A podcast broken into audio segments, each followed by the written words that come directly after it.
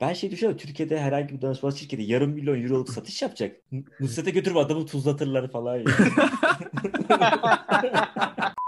Şöyle bir jingle'ımız yok mu intro müziği falan? Abi yok ya. Yok abi.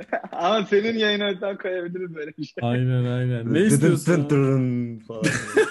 Sana telif yediler 500 bin lira. İnşaat sektöründe böyle bir şey yapamazsın abi. Hani benim, Okurken benim portfolyoma ne yaptı? Kendi kendime inşaat yaptım. Hani. Herhangi bir şirketin ne bileyim 20 bin dolara ben bunu iki haftada yaparım dediği işi biz orada üç günde yapıyormuşuz ya. Bizim elimiz daha hızlıymış. ya bu şey gibi oldu. Canan Karatay'dan siber güvenlik tavsiyesi dinlemek. şey. Amerika 3. dünya ülkesi ya. İşe alım yapacağız. Tamam dedim konuşalım. İşte biz dedi tepe güvenlik olarak dedi e, silahlı ve silahsız dedi. Benim abi Emre arabamın aküsünü bitirmiş. Aynen, farları açık unuttum. Bir de diyor ya abi otomatik değil miydi bunlar? abi ne sen. Evet abi Emre'nin yüzünden başıma gel gelmeyen kalmadı.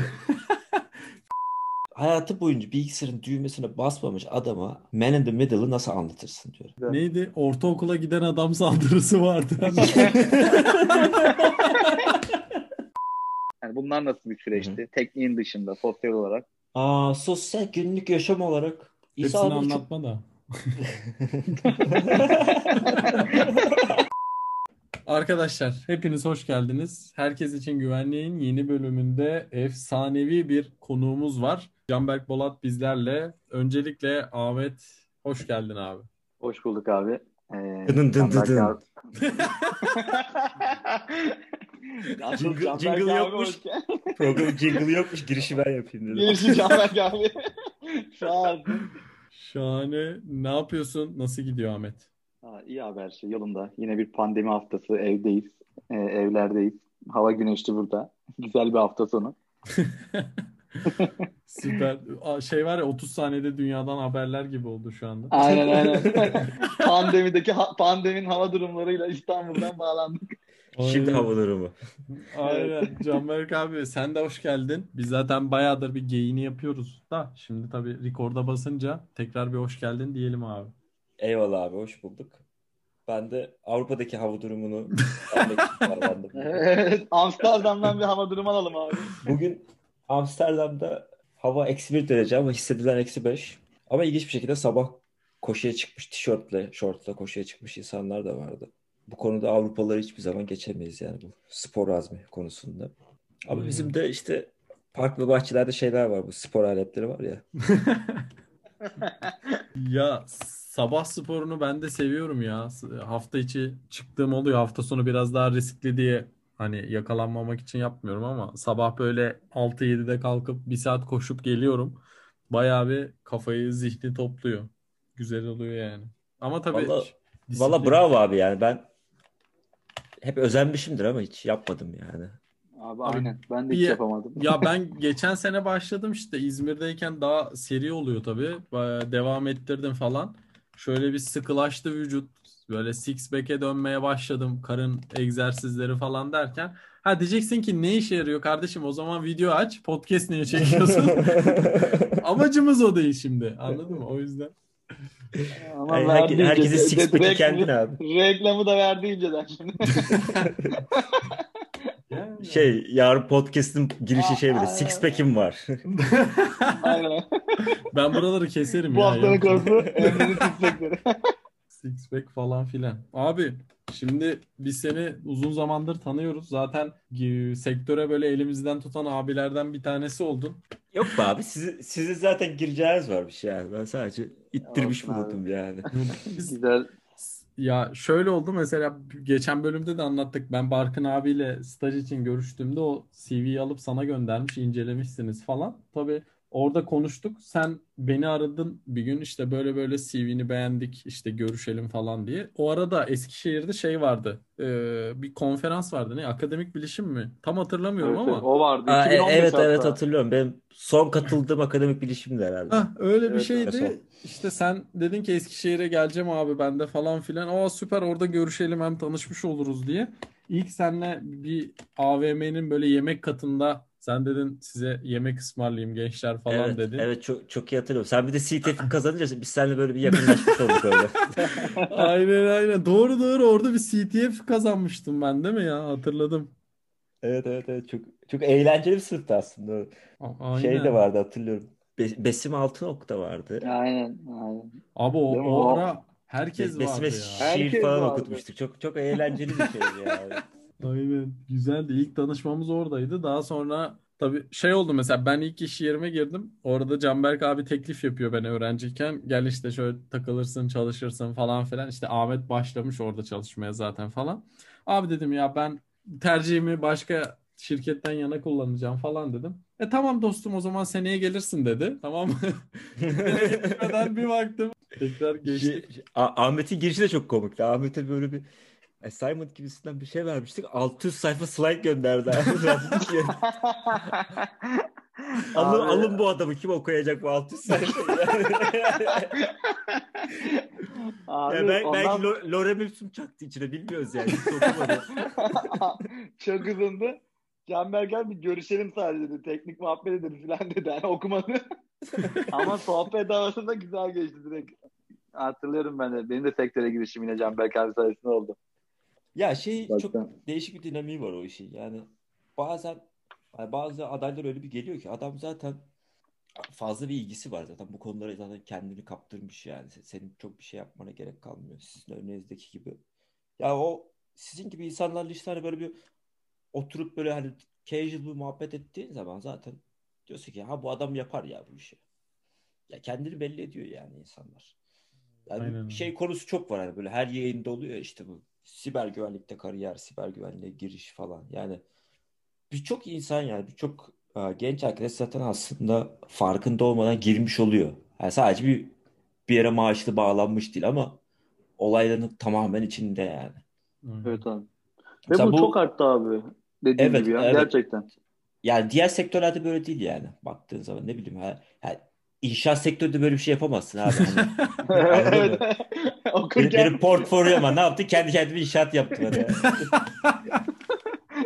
memlekette diyor çıktık beş kat. Abi dediğin olay direkt böyle şey var bizde. Şu an LinkedIn'a falan giriyorum. e, Twitter'a.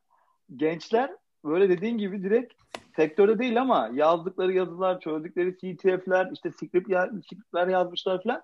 Sektörde gerçekten içindeler yani farkında olmadan. Uğraşmaları, adam kaç saatine uğraşmış, haftasını uğraşmış, adamış. Sadece okulun bitip işte doğru bir yerde maaşla başlaması gerekiyor yani. Onun dışında birçok know-how'a sahip. Dediğin ö- gibi Öyle abi yani. Bil- Özellikle bilgi teknolojileri alanında çalışan herkes için yani daha hani yeni mezun da olsan karşındakine neler bildiğini ya da bu işi gerçekten hakkıyla yapabileceğini gösterebileceğin şeyler sunabiliyorsun. Yani öyle bir yani demin örnek gibi yani şey bir inşaat mühendisi var mıdır yani mezun olmuş. Ya ben kendi open source evimi yaptım işte. Pencere koymadık. Herkes görüyor falan. Arkadaşlarla toplandık. Herkes bir tuğla attı falan. Aynen. Ya o yüzden çok şanslı bir sektör aslında. O şey geyikleri de var yani yazılım öğrenseydin çık diye. Burayı, sansürlüyoruz değil mi? Tabii, abi. De- Ya bilmiyorum yani ben de herhalde ileride böyle bir çoluk çocuk sahibi olsam çocuklarıma yazılım öğren derim yani. bir haber verdi ya. Yazılım öğrendiğin eniştesini bıçakladı diye en son Türkiye'de. Olay oraya gidiyor artık. İnsan onu demeye de korkuyor. Ya a- aynen. Bir de Eniştesini bıçaklamış. şey var yani burada dediğin gibi abi hani bu inşaat işi değil ya. Özgürsün. Herhangi bir dil, herhangi bir şeyi kendi kendine yapabiliyorsun. O yüzden bunu bir de nasıl yaptığını öğrendiğin anda ulan diyorsun her şeyi artık yazabilirim kafasına gelince sarıyor tabii. Siber güvenlik kısmı da herkesin ilgisini çekiyor. Tabii ne kadar olumlu bir şekilde ilgisini çekiyor bilmiyoruz ama çünkü ben şunu ekleyeyim, şunu yapayım kafasıyla da girip sonra abi bu iş böyle değilmiş ya deyip çıkan da çok fazla oluyordur. Kes, kesinlikle öyle. Ve şey bir limiti de yok yani. Global bir iş. Azıcık kafayı kullanan ne bileyim İngilizce yazıyorsa bloğunu bilmem nesini çalışmasını daha rahat bir şekilde yurt dışında fırsat da bulabiliyor. Mesela şey hani bahsetmedim ama işte ben şu an yurt dışında yaşıyorum. Kariyerime burada devam etme kararı almıştım. Mesela ben buraya başvurduğum zaman şeyi fark ettim yani. Ben çok akıllılık etmişim. Çok daha böyle ufak yaşlardayken blog tutuyordum. Onu İngilizce yazmışım o zaman. O zaman hiç öyle bir şeyim yoktu. Amacım yoktu yani. Hem bana şey böyle pratik oluyor falan. Ama şeyi fark ettim böyle bir iş mülakatlarına girince şeyle uğraşmıyorum anladın mı? Ulan bir şeyler vardı benim yazdığım onları İngilizceye çevireyim de adamlara sunarım hep çalışmam diye. Zaten ha- hali hazırda İngilizce yazmış. Zaten İngilizce çok global bir şey oldu artık. Bilmiyorum yani. Çin süper güç olursa dünyada belki bir gün Çince öğrenmek zorunda falan kalırız ama çok uzak bir gelecek gibi duruyor o da yani. Evet evet yani programlama yapıyorsun yazdığın şeyler tanımlamalar iç- içerideki değişkenler hepsi İngilizce yani hani fonksiyon çağırıyorsun function diye çağırıyorsun yani hani o yüzden bunlar İngilizce öğrenmek aslında pek çok şeyin de temelini oluşturuyor dediğin gibi şey Kesinlikle öyle. Yani ve şu an yani çok öyle hani yaşlı değilim ama hani şey yani çok İm- imkan imkan daha fazla abi yani. Ben hatırlıyorum bu işte 90'ların sonu 2000'lerin başları falan böyle bir bilgisayarla uğraşırken bilgisayarın yanında bir tane de eski böyle Red House Türkçe İngilizce sözcükler, sözlükler vardı. Onları tutuyorduk yani. Çünkü yoktu abi kimsede İngilizce yoktu doğru düzgün. Ya da kontekst full İngilizce. Bilgisayar açıyorsa her yer İngilizce yani. Okuman Evet. gereken şeyler İngilizce. Bir noktada yani hatırlıyorum ben. Ya böyle İngilizce makaleyi okumaya çalışıyorum ama işte bir yerde SQL injection diyor. İşte SQL injection ne olduğunu biliyorum ama hani geri kalan işte o e, gramerleri falan bilmiyorum yani. Ne yapıyorsun abi? Sözlükte açıp bakıyorsun. Gramer kitaplarından bakıyorsun falan. O sırada mesela İngilizce öğrendim. İlginçtir yani. Sırf şey yani böyle bir hackingle alakalı merakımda. Abi eee, senin biraz kariyerinden bahsedecek olursak sen neler yaptın şu an neler yapıyorsun Abi şöyle o zaman ben sektöre 2009 gibi falan girdim. O zamandan 2018 yılına yani yaklaşık 9 senede bir kısmı yani bir öğrencilik ilk başladığım zamanlarda okuldaydım tabii öğrenciydim. Part time çalışıyordum. Aa, uzun bir dönem danışmanlık yaptım. Bu 9 sene içerisinde bir 2 sene falan da şeyde NetSparker'da çalıştım. NetSparker'da çalışmanın da tabii şöyle bir yani müthiş bir deneyimi oldu. Aa, o zaman şeyi bilmiyordum tabii. Ven, vendor'da çalışmak ne Hı hı. demek? Hani daha doğrusu o zaman NetSparker'ın vendor diye bir şey olduğunu bile bilmiyordum yani şey girdiğimde. Aa, Ve bu müthiş bir deneyim kattı. Sonuçta aa, insanlara diğer işte ne güvenlik uzmanlarına, şirketlere kullandıkları bir yazılımı geliştiren bir şirkette çalışıyorsun. Onların ihtiyaçlarıyla karşılaşıyorsun. Şu an sen de büyük ihtimal şahit oluyorsundur Emre. Evet Yani evet. özellikle bir ürün tarafında çalışınca. Orada değişik bir şey var yani. Değişik bir deneyimi var. Evet evet abi yani kurum ben böyle kafamda üçe ayırıyorum ne kadar doğru bilmiyorum ama bir kurumsal katıyorum işte bankalar savunma sanayi bir işte danışmanlık firmalarını katıyorum bir de üretici kısmı diye üçe bölüyorum ben üçünde de çalıştım hani üretici kısmı gerçekten bambaşka e, bir vizyon ve şey katıyor müşterilerin dediğin gibi istekleri ürünün özellikleri işte eklemeler onlar bunlar şunlar derken hani bir geliştirmen gereken bir kısım var. Bir de kendini geliştirmen gerekiyor ki ürün de gelişsin falan gibi bir kısmı var yani. Kesinlikle öyle, kesinlikle öyle. Ve mesela danışmanlıkta şey vardı. Sürekli bir şey deliver etmen gerekiyor anladın mı? Nefes alacak vaktin yok. Üç günde bir test geliyor. Zaten birazdan da değiniriz ona. Yani Türkiye'deki test süreçleri bu işte güvenlik hizmet alım süreçleriyle yurt dışındakiler çok daha farklıymış. Ben de öncesinde bilmiyordum buraya gelene Hmm. kadar. Şimdi Türkiye'de bakıyorsun abi yani yurt dışında bir herhangi bir şirketin ne bileyim 20 bin dolara ben bunu iki haftada yaparım dediği işi biz orada üç günde yapıyormuşuz yani. Bizim elimiz daha hızlıymış. Ve şey diyor abi acil bir, bir hafta verdik ama senin üç günde yapman lazım falan diye böyle. Aynen. Rap- rapor çıkması lazım Cuma'ya. A- aynen öyle yani. O- Ve ben şunu fark ettim buraya gelince. Yani o tempoda aa, birden farklı bir şu an ben işte müşteri olarak çalışıyorum. Yani müşteri tarafında çalışıyorum. Corporate. Çok bambaşka bir şey abi şu an. Ben şeyi fark ettim ilk geldiğimde. Ulan dedim benim daha önce bu kadar hiç boş vaktim yokmuş. Hobim yokmuş arasını satayım yani. İşte geldim burada böyle bir insanlar herkesin bir hobisi var. Bir şeyler yapıyorlar. Niye? Günün 8 saat çalışıyorsun. 8 saatten sonra bir daha telefonun çalmıyor. E-mail almıyorsun falan. Bu belki biraz biraz daha böyle bir Avrupa'ya özgü olabilir. Amerika'da falan daha kompetitif bir pazar var. Ama şey yani abi geri kalan vakit full senin. Hatta mesainde bile yani. insanlar gün içerisinde 1-2 saatini de kendi konularınla alakalı şeylere çalışmanı, kafa yormanı falan bekliyor. E tabii bu danışmanlık sektörüne genel olarak yani sadece Türkiye'de değil dünyanın her yerinde danışmanlık sektöründe böyle değil. Ee, orada bir beyin gücü satılıyor ve bunun karşılığında da vaktinde birilerine bir şey deliver etmen lazım. Bunun yarattığı bir stres ve zamansızlık da var. Ama yani ben çok şeyden memnunum o yüzden dediğim gibi vendor tarafında çalıştığım için mesela NetSparker'da çalışırken ya da oradaki yani işin içeriği gereği önce kendim bir öğrenmen gerekiyor ki daha sonra ürüne uyarla, uyarlansın. Günün sonunda da bir yazılım release'i çıksın. insanlar update alsın. Yeni feature'ları olsun. İşte scanner'ım bilmem ne. Sen de şu an Picus'ta çalışıyorsun. Yani yaptığın şey benzer bir şey yani security research yapıyorsun. Hatta aynısı. Yani şunu görüyorsun yani. Ya evet o tool'lar var. Tool'lar işi yapıyor gerçekten. Ama yani yaptığımız, kullandığımız şeylerin yüzde kaçını anlıyoruz, anlayarak yapıyoruz. Bence bu çok önemli bir konu. Evet. Ben mesela Nespark'ta çalışmasam belki ben de sadece tool'u kullanır geçerdim anladın mı? Hani arkasındaki şeyini çok anlamamış olabilirdim ama öbür tarafta seni gerçekten itiyor. Yani bilmiyorum o işi almasam ben şeyi e, şeyle ilgili hiçbir fikrim ol, olmayabilirdi belki. Yani ya bu herhangi bir e, security scanner nasıl çalışıyor? Bu güvenlik açıklarını nereden buluyordu? Hani bu sonuçta bir tane yazılım anladın mı? Oraya target veriyorsun. Sana şurada güvenlik açığı var diyor. Yani bunun bir yerden geliyor olması lazım. Bu adamlar yoksa arkaya böyle bir şey ucuz iş gücü dizmişler de bileyim böyle. 10 bin tane Hintli var falan böyle. ABC komma abi hemen dur hackliyoruz falan diye. Aynen. Ya bunun bir de dediğimiz gibi güzel yanlarından biri abi dediğin aslında firmalarda çalışabilmek üretici tarafından. Bu vakti bulma. Çünkü danışmanlık tarafında çalışan biri olarak da ben de daha önceden beri seninle de birlikte çalıştık. Bizim taraftaki işler çok dinamik. Yani dediğim gibi hep bir zaman sıkışıklığı, hızlı bir iş gücü, raporlama. Hani bunlara zaten buradaki arkadaşların vakit ayırabilmesi için senin dediğin işe giriyor yine hafta sonunu akşam mesai sonrasını ayırmasını gerekiyor aslında büyük oranda. Ee, tabii, bu, tabii hani, bu. bu. Ve bunu gençken rahat yapıyorsun yani öğrenciyken falan da. Evet. Belli bir süre sonra atıyorum ne bileyim yeri geliyor kız arkadaşım bile posta koyuyor sana yani. Ya Aynen yeter diyor bir, bir bilgisayarla mı çıkıyorsun benle mi çıkıyorsun falan diye yani. Abi herkesin ben de tüm IT sektörünün genel sorunu bu. Bir yerden sonra e, vakit ayırma konusunda. Çünkü bizim hobimiz de biraz böyle bilgisayarda. Sizin zamanında hatırlıyorum özellikle birlikte mesai bitiyordu buluşuyorduk Emre sen ben Barkın abi falan böyle hani Zero'da yaradığımız bir dönem vardı. KPG'de.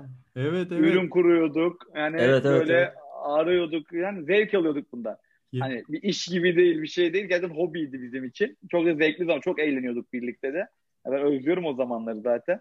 Zaten ee, hepimizin ee, ortak noktası o bence yani. Bu, bu işe evet. bir hobimiz olması bu işin başlangıçta. ya, ya bana, bana kimse şey demedi yani ne bileyim siber güvenlik öğren falan demedi anladın mı?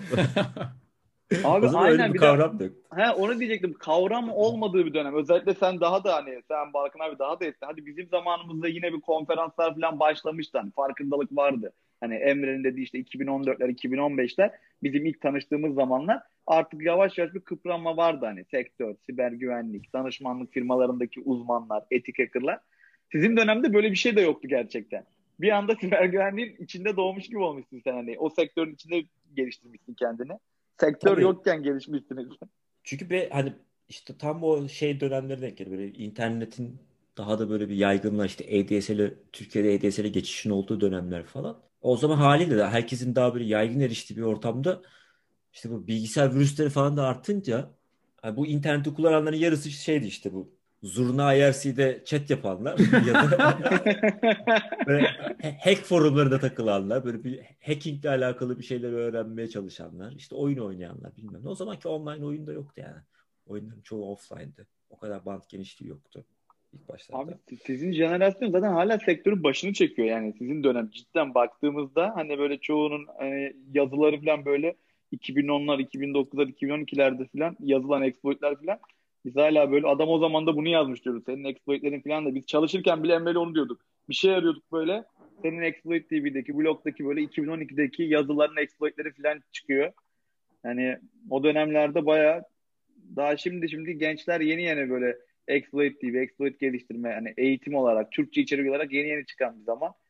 O dönemin biraz daha başını çekmişsiniz. Bir de o, o dönem bu işlerle uğraşan herkes şu an siber güvenlik sektöründe bilinen efsane isimlerden. Ben de dahil bunlardan birine. Eyvallah. Emre bu yayının formatı mı abi? Ahmet beni yaşlıymış gibi hissettiriyor.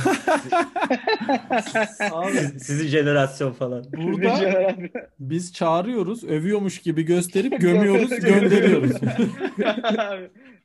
Aynen abi. Ya, ya. işi şakası bir yana yani dediğine katılıyorum Ahmet. Yani benim o dönem belki e, insan herkesin böyle bir öğrendiği çok böyle bir e, değişik bir şey vardı. Atmosfer vardı. Şu an herkes biraz daha bireysel galiba. O Türkiye'deki işte ya çok şanslı hissediyorum kendimi. Çünkü internetteki ve Türkiye'deki o forumculuk dönemini yakalamış nesillerden bir tanesiyim yani. İşte o zamanlar bir sürü forumlar var. Sadece böyle bir e, güvenli programlama ile alakalı da değil. İnsanların genel olarak paylaşımlar falan yaptı. Çünkü merkezi bir platform yoktu. Yani böyle bir sesini duyurabileceğin, birileriyle tanışabileceğin, bir şeyleri paylaşabileceğin falan. O dönem yani benim girişim yani o şeyle alakalıdır yani. Bu çok, çok paralel gider. İşte o Türkiye'deki o zamanki o IRC sonrası forumculuk kültürü olayın web'e taşınmış olması. Ve orada büyük ihtimal mesela ben şeyi hatırlıyorum bizim e, işte Evren Yalçın'la o zamanlar tanış, tanışıklığımız vardı ama ikimiz de birbirimizin kim olduğunu bilmiyorduk. Ve yıllar sonra Aa abi sen şu muydun ben de buydum falan gibisinden böyle. Aynen ya eskiden dediğin gibi abi e, zevkliydi bir de şey biz birlikte de çalıştığımız için Ahmet'in bir, bir iki üç dakika önce söylediğine ek yapmak istiyorum. Bizim bir Code Execution grubumuz vardı. Hatırlıyorum abi. Zero Day arıyorduk. Ee, onunla ilgili bir sahne aklımda. Şimdi biz gece bütün gün çalışmışız tamam mı akşam. İşte gece bana geçtik. Ee, oturuyoruz salondayız. Barkın abi armut pufun üzerinde. Kanka dedi ben 5 dakika zaten biliyorsun Barkın abi dedi 5 dakikadan başlar. ben Senin dedim, evde miydik o akşam? Aynen aynen benim salondayız. Biz işte biz zafiyet falan arıyoruz. Canberk abi açmış, reverse etmiş. Kanka buradan buraya gidiyor. Port şu falan filan. Bir baktık bir ses geldi. Barkın abi horul horul uyuyor. Ondan sonra bir de devamı daha saçma. Saat 3 mü 4 mü ne? Canberk abi dedi ki lan ben acıktım falan filan. Abi savur var zaten falan dedik. Çıktık dışarıda savur yapanlarla yemek yiyoruz falan böyle. İnanılmaz bir şeyimiz vardı bir dönem. E, grubumuz ama, vardı. Ama benim, benim en favorim o yani gece yemeği konusunda. Sen başını çekmiştin galiba Emre. Asker abi diye bir yere götürmüştün. Kadıköy'de. abi ya. Abi o ya o neydi ya? Oradan çıkıp kokoreççiye gitmemiz. ama ama ge gecenin saçmalığı şuydu abi yani gece sabaha doğru 3'teki uçuş için sabahlayacağız diye toplanıp 2 saat abi. PlayStation, 5 saat tavla, oradan kokoreç üstüne Asker abi dedi tatlı tuzlu. Abi en pislik abi. hakkı candı ama orada. bir, bir ara gerçekten kokoreçi kemirecek zannettim yani. yani abi onu çıkaracaksın eline dişleyeceksin. Hakikaten ya. O gece buluşması benden çıkmıştı ya. Niye bekliyoruz ki? Gece uyanacağımıza hadi buluşalım sabaha kadar demiştim. Sonra hepimiz Aa. havalanda uyumuştuk. Abi evet, o sab- sabah 7'de uçmuştu. Evet evet. Havalandaki resimler hala duruyor ben. Abi ama ya güzeldi. Güzel bir ortamımız, güzel bir grubumuz vardı ve şey şimdi o çalışma grubundaki herkes ben bunu kendim için söylüyorum ama bir efsane e, danışmanlık ekibimiz vardı. Yani hem kadro olarak hem teknik olarak eksik kaldığımız bir yön yoktu. Herkes bir şeyleri tamamlıyordu ve bunu fiziksel olarak da yapıyorduk. Hani sen geliyordun sabah kanka in aşağı geldim şuraya kahvaltıya gidelim diyordun. Gidiyorduk kuruluyorduk makineleri açıyorduk çalışıyorduk falan. Ya gerçekten ben daha o kadar keyifli bir şey daha herhalde yaşayamam gibi geliyor ya hayatım boyunca. Kesinlikle katılıyorum abi. Ve yani o zamanki bizim işte hani danışmanlık servisi olarak karlılığımız falan çok yüksekti. Çünkü o arkadaşlık ortamı zaten şeyi de getiriyor. Herkes birbirini itiyor yani. Hani böyle bir birisi ne bileyim bir konuda yardım istiyor. Ya beyler şu raporu ben geciktirdim bana bir el atın dediği zaman kimse aa adama bak ya işini bize yaptıracak gibisinden düşünmüyor yani. Çünkü orada bir arkadaşlık böyle bir şey vardır ya böyle bir Amerikan filmlerinde. Kolej futbol takımı havası vardı böyle. Yani bizdeki daha çok böyle bir meslek lisesi futbol takımıydı ama. bir sinerji vardı diyorsun abi. Ortak. Meşhur bir karikatür var ya böyle ağlama Melis diye. Oradaki o şey gibi böyle bir e, Kağıthane Cengiz Han meslek lisesi o takımı yani. Bizdik abi o tribün bizdik yani. Sımsıkı taş gibi sımsıkı taş gibi. Ay yıkımdı ya. Hani Böyle şeye gidiyorduk ya. Neydi? Lazerli bir şeye gidiyorduk falan böyle kendi kendimize. Aynen. İn- E zaten sürekli güzel. sürekli buluşuyorduk yani. Bir aktivite vardı. Bir araya geldiğimizde hep gülüşüyorduk yani. Böyle bir resmiyet yoktu. O benim en çok hoşuma giden şeydi. Tam tersi de mesela şimdi Avrupa'ya ben geldiğimde özellikle Kuzey Avrupalılar zaten çok böyle bir biraz daha bireysel ve mesafeli insanlar oldukları için mesela benim ilk burada bir garipsediğim şeydi yani. Böyle bir millete e çıkışta ne yapıyoruz hani Türkiye'deki gibi.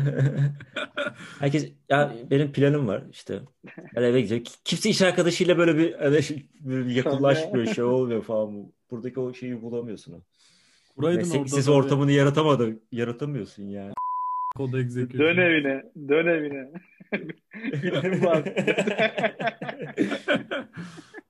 Ya şey gerçekten basit e, şey yani ilginç bir şekilde o kültürel farklılık bile takımların bir arada çalışmasında çok etkili oluyor. Tekrar edeceğim yani ben çok şanslıyım mesela sizin gibi insanlarla çalışmış olmasaydım Estağfurullah. danışmanlık kariyerimde belki bu mesleği bu kadar sevmeyebilirdim anladın mı? Bu biraz daha böyle bir kurumsal danışmanlıklar var ya işte bu Big Four'lar vesaireler gibi. Hı hı. Onlar da gerçi biraz değişmeye başladı da işte onlarda bir dönem şey vardı. Herkes böyle bir takım elbise giyer. Sinek kaydı tıraş olur.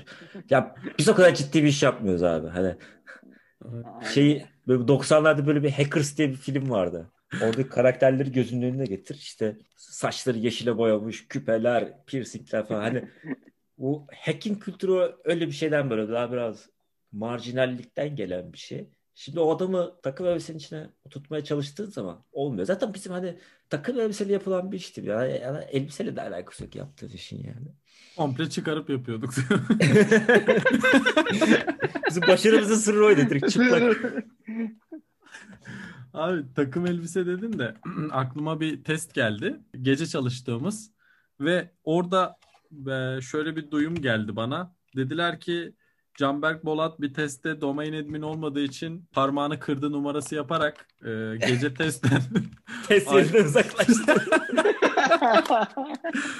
yani bu iddialar hakkında ne diyorsun? Parmağını gerçekten kırdın mı? O gece neler oldu? Ee, o gece parmağımı gerçekten kırmamışım. Sonrasında hastaneye gittim. Ama ben o gecenin öncesinde bazı e, talihsizlikler hatırlıyorum. O da bana büyük bir ders olmuştu. Ben, ben o gece şey, şunu öğrendim. Sadece şansına güvendiğin ve düzenli olarak abdestini aldığını bildiğin insanlarla dolaşmaya çık eğer kaçman gereken bir şeyler varsa. Çünkü abi ben o gece e, gayet casual, rahat bir şekilde e, benim o zaman e, böyle bir askerlik kağıdı gelmişti.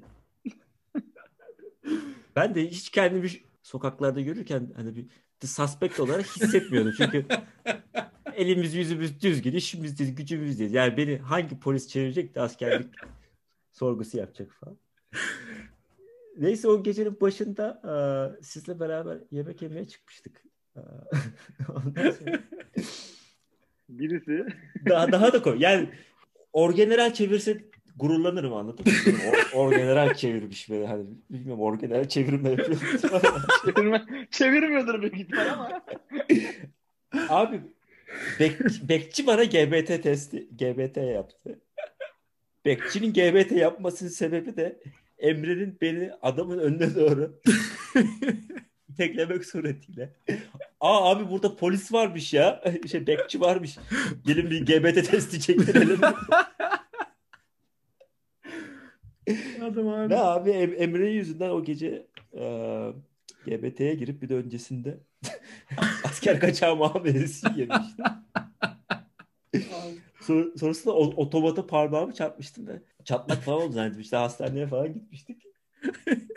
O da ayrı fiyasko. Hastaneye gittik. Ben ortamı gördüm dedim ben, ben iyiyim ya geri dönelim yani.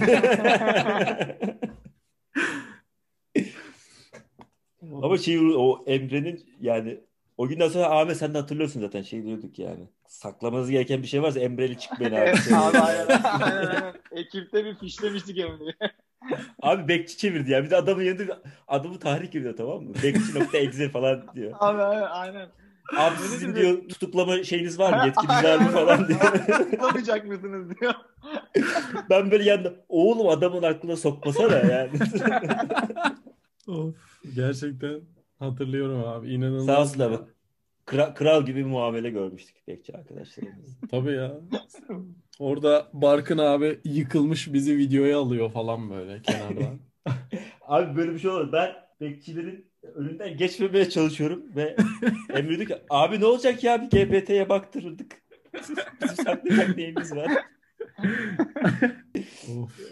İn- İnanılmaz bir geceydi. Öyle abi işte ondan sonra 2018 Ekim ayı gibi falan Amsterdam'a taşındım. Sonra buradaki e, iş hayatı gerçekten çok dengeli yani. Eğer dinleyiciler arasında hani yurt dışında yaşam, yurt dışında siber güvenlik falan bunları merak eden oluyorsa eğer kendine vakit ayırmayı seviyorsan burası gerçekten şey için bir hani cennet ama buranın da tabii biraz böyle bir eksi yönleri var. Mesela burada da işler acayip yavaş ilerliyor. Yani ben şeyi hala hayretle izliyorum. Yani bu adamlar bu yavaşlık ve tembellikle nasıl Türkiye'deki şir- Türkiye'deki şirketlerden daha başarılılar, daha çok para kazanıyorlar anladın mı? Abi inanılmaz bir yavaşlık ya. Mesela biz bir adını vermiyorum şimdi de bir tane İngiltere merkezli bir vendor'dan hizmet aldık abi. Bir ürün aldık. Abi adamlar kapımızdan uğramadı ya. Kapıda içeri girmediler abi. Ve bahsettiğim rakam şey hani yarım milyon euro falan yani. Böyle bir böyle bir satın alma yapmışız abi. Adamlar kapının önünden geçmedi ya. E-mail'le halledelim falan diyor. Yani ben şey düşünüyorum Türkiye'de herhangi bir danışmanlık şirketi yarım milyon euroluk satış yapacak. Şirket oraya taşıdı. Ya oradaki adamları kebaba boğarlar. Üstüne kebap atarlar yani. Nusret'e götürüp adamı tuzlatırlar falan ya. Yalnızca eti değil adamı tuzlatırlar yani. Öyle abi adamın finansal kölesi olursun yani. Canberk abi şimdi buraya gitmeden önce şunu soralım mı? Ee, Tabii. Türkiye'de çalışanlar, e, yurt dışında çalışmak isteyen, Avrupa'da siber güvenlikle ilgili çalışmak isteyen arkadaşlar ne önerirsin? Bu iş e, giriş süreçleri nasıl oluyor? Nereden başvuru yapabilirler? Veya bu mülakatlar nasıl ilerliyor? Yani senden alabileceğimiz yani en iyi öğütler ne olur aslında? Buraya heves eden arkadaşlarımız için. Red light. Aa. Önce gideceğin yeri tanıyacaksın. Aynen.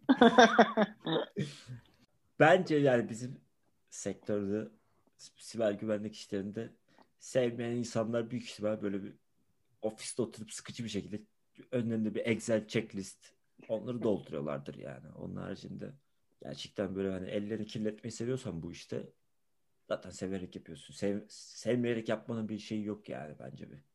Kendini geliştiremezsin zaten. Çünkü çok dinamik bir sektör. Sürekli her gün kendini güncellemen gereken bir sektör. Ya bu işi sevmeyen adam açıp Twitter'ı, Reddit'i bilmem neye bakıp sürekli böyle makale okuyup yeni bir şeyler öğrenmez yani. Ya bunları da işte hani bu gerçekten aramızda şeyler de var yani ama imposter dediklerimiz. Yani vakti zaman 3-5 kavram duymuş. O biz de eski hacker'ız ya bilmem ne falan böyle hani. Herkesin elbette hayatında bir sefer karşılaşmıştır öyle tiplerle yani. Var ar- aramızda da var yani onlar ama gerçekten seven insanlar bu işi severek yapan insanlar her zaman o tip imposterların bir şekilde önüne geçiyor yani. Hatta olması gereken de o. Yani şimdi ne bileyim anlatıyorum. Futboldaki Cristiano Ronaldo ile Akhisar'daki bilmem ne no name bir adamı karşılaştırdığın zaman Cristiano Ronaldo futbol oynamayı o adamdan daha çok seviyor. Çünkü belli yani adam beslenmesine dikkat ediyor, vücudunu geliştiriyor. Yap, yani yapmasına ihtiyaç yokken bile o adam yani deli gibi idman yapıyor abi. Yani bunun parayla ya da başka bir şeyle bir açıklaması yok. Bu adam bu işi yapmayı seviyor yani.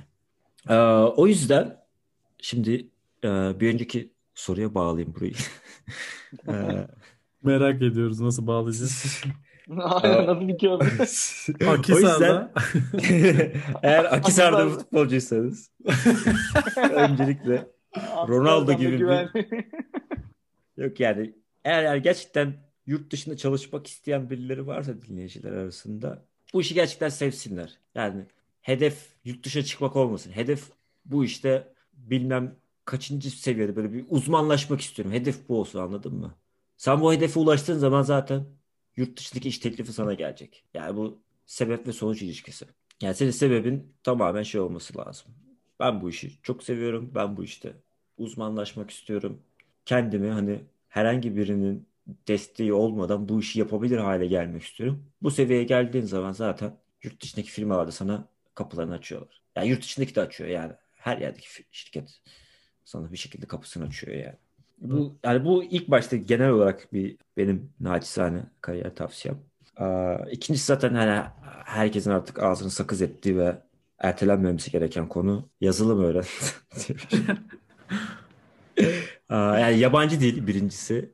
İkincisi bence yazılım da öğrenilmesi gerekiyor yani bu işleri. Siz de daha iyi biliyorsunuz yani az çok kod yazmayı falan bildiğin zaman böyle bir işte özellikle AppSec alanında bir yazılımla karşılaştığın zaman zaten o arkadaki kodun ne yapabildiğini az çok tahmin edebiliyorsun. Çünkü zamanda sen de benzer bir kodu kendi başına yazmaya çalıştın. O, o işin atıyorum o logic nasıl dönüyor onu az çok kestirebiliyorsun abi bu şey diye öyle bir e, süper bir kara kutudan bahsetmiyoruz. Yani hiç arkasındaki teknolojinin bilinmediği falan.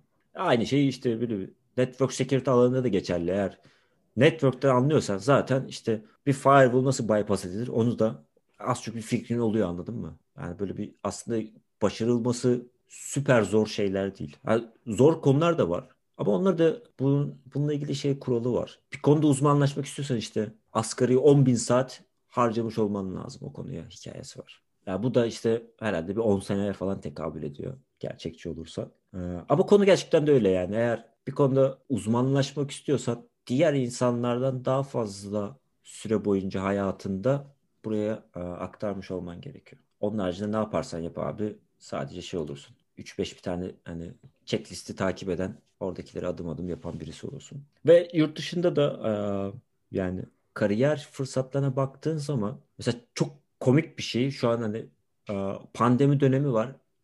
Mesela bizim şirkette atıyorum bir pozisyon var.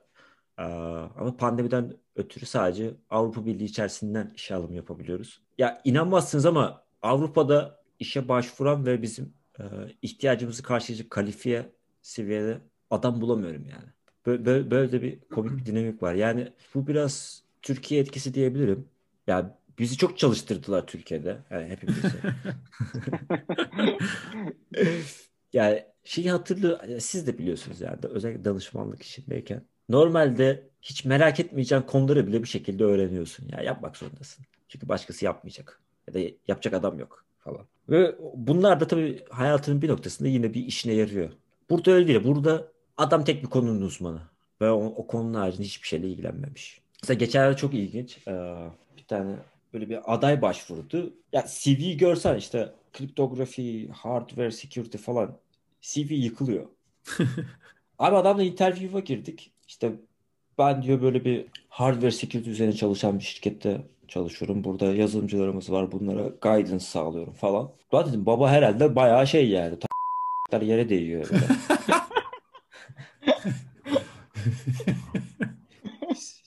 CV öyle şeyler yazmış ki ben dedim şansımı deneyeyim adama soru sorayım yani şey dedim. E, peki dedim mesela dedim Java'da dedim bir hash'i compare edeceksin. İki tane hash var dedim. Ha, hangi metodu kullanırsın ki dedim hani kriptografik olarak güvenli olsun. Adam böyle bir kemküm etti falan. Sonra biraz acı gittim mesela dedim Java'da dedim işte message digest, digest diye bir şey var. Bir metot var. Mesela bunun nasıl çalıştığını, ne işe yaradığını biliyor musun falan dedim. Java konusunda bilgim message digest'i hiç duymadım dedi. Yani ve bu adam da Java geliştiriyorlarmış. Bu adam Java kod review yapıyor. Message Digest'i hiç duymamış. CV'sinde işte side channel ataklar, hardware security, kriptografi. Akıyor. Abi sen paralel evrende mi çalıştın gerçekten?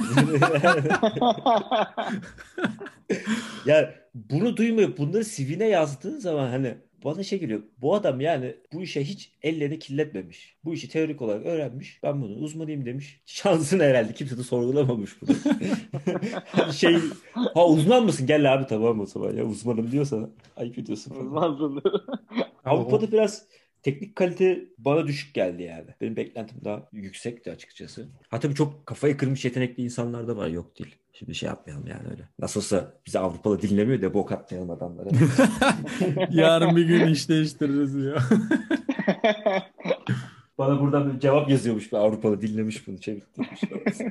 Çevirim. Ya şey öyle yani gerçekten bir burada zaten baktığınız zaman herkes çok kafası rahat yaşadığı için ya sosyolojik dedim şimdi burada sosyolojik tespit yapıyor gibi olmasın ama ya bu şey gibi oldu Canan Karatay'dan siber güvenlik tavsiyesi dinlemek Tuz atmıyoruz ama falan. ama lahmacuna sarın diyor onu.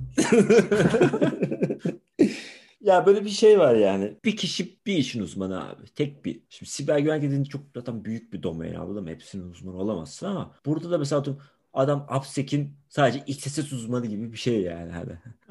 Böyle çok daha spesifik yönelmişler. O yüzden hani ben hep şey diyorum yani Türk aday başvurduğu zaman biraz daha böyle bir umutla giriyorum interview'lara. Çünkü Türkiye'de insanlar nasıl çalıştığını biliyorum ne şartlarda çalıştıklarını biliyorum. Gerçekten çok çalışıyor insanlar ve e, çok daha fazla konuyu hiç sorumlulukları veya görev tanımlarının dahilinde olmasa bile öğrenmek zorunda kalıyorlar. E bu, bu da tabii bir noktada demek ki işe yarayan bir şeymiş. Aynen. Abi şu oluyor mu?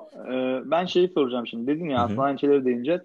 Ee, yani bizim burada dediğin gibi İsveç çakısı gibi elemanlar, pentesterlar. Bir test geldi mi yani AppSec'ci, işte sistem network ya da ne bileyim internal'cı pek ayrılmıyor. Yani buradaki Türkiye'deki pentester dediğin adam. Yok abi herkesin hafta... İsviçre çakısı. Aynen. aynen. bir hafta iç teste gidiyor, o bitiyor, mobile geçiyor, onu bitiriyor, web'e geçiyor, sonra DDoS'la, sosyal medya hepsini yapıyor adam dediğin gibi. Belki isteyerek yapıyor, belki dediğin gibi işte bulunduğu şirketteki zorunluluktan kaynaklı. E, bunun tabii birçok alanda iyile yani kendini geliştirmiş olsa bile e, kişiler ama zaten ilgilendiği alanda bir tık daha fazla gelişiyor mesela işte. Yani tamam Emre'de ikimiz de pentesters, ikimiz de yıllardır pentest yaptık ama Emre internal testi her zaman daha çok sevmiştir, daha çok uğraşmıştır. Ha, ben de işte biraz daha uygulama güvenliğini daha çok sevip o tarafa uzmanlaşmışımdır. Hani bu zaten belli oluyor insanların kendi ilgi alanlarıdır. Ama hani bir Türk aday geldiğinde bu dezavantaj oluyor mu bazı zamanlar? Hani dedin ya Avrupa'da herkes bir işin uzmanı.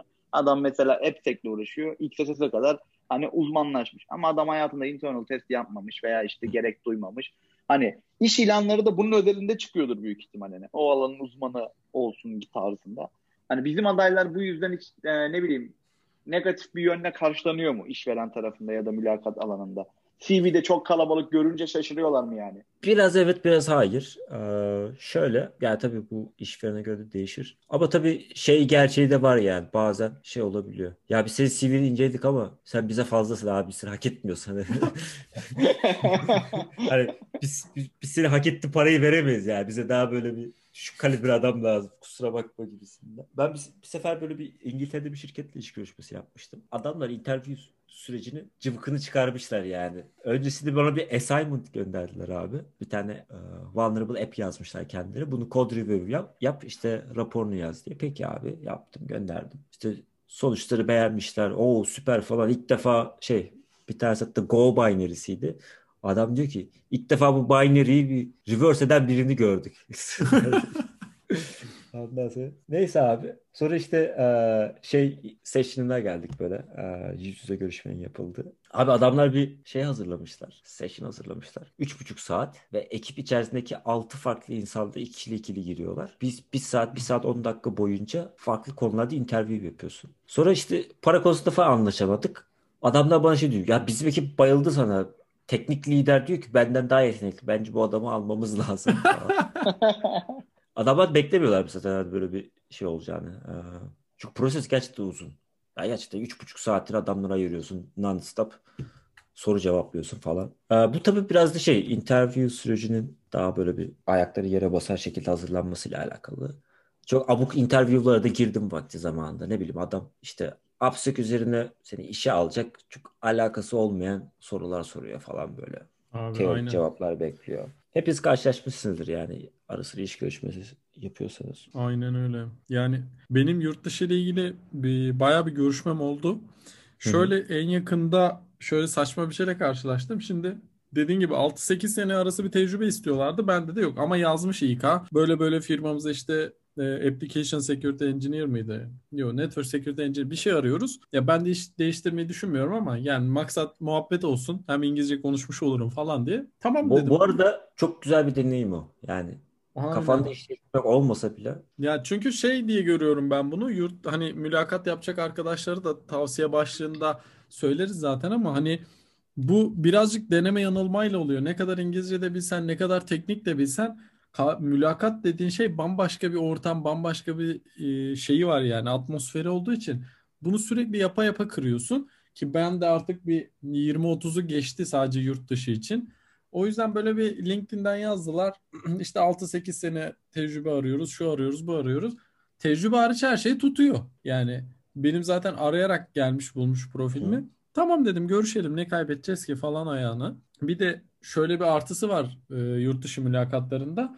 Daha ilk görüşmede ben her zaman alacağım parayı anlaşıyoruz biz. Yani hiçbir zaman teklif geliyor da aa bu paramı demiyorum. Türkiye'de öyle değil. Türkiye'de tekniki geçiyorsun, İK'ya geçiyorsun. Ondan sonra başka bir şeyle görüşüyorsun Tabii falan. filan. sözleşme imzalıyorsun. Maaşını bilmiyorsun daha. Aynen diyorlar ki gel yarın sözleşme imzala. Sözleşmeye bir gidiyorsun. Ha bu para mı çalışacağım? Ama yurt dışındaki zaten adam ilana yazmış. İşte 60K-75K aralığında bürüt diyor. Giriyorsun hemen sitesinden hesaplıyorsun. İşte Türkiye'den geliyorsan işte vergi indiriminden faydalanıyorsun falan filan şeyler. Her şey eline geçecek net parayı hesaplayabiliyorsun. O çok güzel. Neyse işte görüşmeye girdik. İkinci teknik mülakat olduğunda işte oranın yöneticisiyle görüşeceğim. İlki zaten çok fasafisoydu. İkincisinde bekliyorum ki böyle hani beni böyle süründürsün sakız gibi essin adam ayağının altında falan diye düşünüyorum. Adam bana şeyi sordu. Risk nedir ondan sonra? Ya hani felsefe mi yapıyorsun oğlum? Risk nedir? Yani ise sanki senin yaptığındır deseydin. ondan sonra bir saldırgan var diyelim. Bir Linux sunucu hackledi. Ne yaparsın? Oğlum hangi Linux sunucuyu ekledi? Biraz detay versene hikaye mi anlatıyorsun yani? Hani ha- o sunucunun üzerinde ne vardı? DMZ'de mi çalışıyor? Yoksa başıboş bir şeyden ser sağlayıcıdan aldın onda mı kritik data mı var falan filan. Böyle adam inanılmaz saçma şeyler sormuştu. Adam beğendi tabii. Ondan sonra İK döndü bana bir gün sonra. Ya dedi biz çok beğendik ekipçi seni almak istiyoruz. Senin söylediğin paraya da bizim için okey falan filan dedi. Dedim ki ben içeride ne yapacağım? Daha fazla teknik bilgi almam gerekiyor falan dedim. Yani içeride yapacağım işi tam böyle anlatamadılar. Böyle ne Blue Team, ne Red Team, ne Net'tim. Böyle ortada karışık bir şeyler olunca dedim Network hacı security diye gidip kapı güvenliği falan çıkmasın. Her şey olabilir. ya Abi aynen. düşünsene Emre'yi elinde şey böyle metal dedektörü. Tüt tüt. Aynen, aynen. Lütfen cep telefonlarınızı bırakalım. Yani bunda bak güvenlik dedin aklıma geldi. Bir 4 sene önce beni bir Türkiye'de iş görüşmesine e, aradılar. Böyle böyle Emre Bey'le mi görüşüyoruz? Evet buyurun. İşte ben dedi tabii o zamanlar KVKK falan yok. Nereden buldunuz numaramı diyemiyorum. Biz dedi işte numaranızı ulaştık. Güvenlik konusunda işe alış işe alım yapacağız. Tamam dedim konuşalım. İşte biz dedi tepe güvenlik olarak dedi e, silahlı ve silahsız dedi. Şey de dedim babamın silahı var olur mu? Dedim yani dedim ki bizimki dedim silahlı değil. Yani siz dedim bambaşka bir şeyden bahsediyorsunuz şu anda dedim. Ya dedi e, CV'nizde güvenlik vardı dedi. Ya dedim yani yuh gidip CV'mdeki güvenliği bulup bu adam güvenlik görevlisi olur mu dediniz ya falan dedim. Ya kusura bakmayın işte biz böyle böyle falan filan dedi. Kapattı kadın ama ya o gün bugündür anlatıyorum isim de veriyorum abi. Tepe güvenlik geldi aradı yani bayağı. Bu da böyle bir Türkiye'de alım süreçleri de böyle efsaneydi yani. Çok bombaymış ya. Bu bu İK'cılarda var böyle bir abuk. Dünyanın her yerinde öyle ya. Bana da çok geliyorlar böyle bir adam benim profilimde security test görmüş. Yazılım test pozisyonu var. Sana müthiş uyuyor. Bence bizle görüşmelisin falan diye. Unit test yapacak orada yaz. Evet abi yani. Bu if çalışıyor ya diyor. Bir tane bir tane keyword içinde geçiyor diye adam bana şey yapıyor böyle. Ya gerçekten inanılmaz şeyler var. Ee, şimdi işin Evet ama aa, şey yani Ahmet'in sorusuna hani açıklık kazanacak olursak çok şey bilmek evet. Ee, hani bir açıdan sonuçta çok inandırıcı da gelmiyor herkese. Hani bir adamın her konuda uzman olması. Ama e, arkasını doldurabiliyorsan bilginin başka bir noktada yani çok onu dile getirmesen de e, iş hayatında gerçekten çok işine yarıyor. Hı hı. Arkasını doldurmak demişken abi. Yani özellikle böyle yurt dışında uzun yıllardır çalıştığın için senin e, neredeyse iki sene oldu değil mi yurt dışında artık Amsterdam Evet iki sene, deneyiminde. iki senemde oldu. Üçüncü senemde. İki sene hani uzun bir süre aslında. Buradan ayrıldıktan sonra hani orayı artık bayağı bir tanıdın. E, oradaki işe alım süreçlerinde de rol Hı hı. alıyorsun aktif. Yani bu arkasını doldururken işte İngilizce blog yazılırdı. Dediğin gibi çok değerli. Ne bileyim işte benim e, gördüğüm hani yeni bir zafiyet bulup CV'sini alıp Exploit TV'ye yolladığınızda hani referans olarak gösterebildiğiniz public bir şeyler değerli. Yani sen ne önerirsin? Hani sertifika Türkiye'de biliyorsun çok önemli. Hani tam katılmasam da şartnamelere yazdıkları için filan herkes bir sertifikayı bir şekilde alıyor. Bir sertifika fetişi var Türkiye'de. Yani Avrupa'da da böyle mi? Yani birinci sırada mı? Çok mu önemli? Yoksa dediğin gibi biraz daha blog postlar, CV numaraları, ne bileyim ya da Backpoint'teki başarılar yani şu an Türkiye'de bu da aktif rol almaya başladı.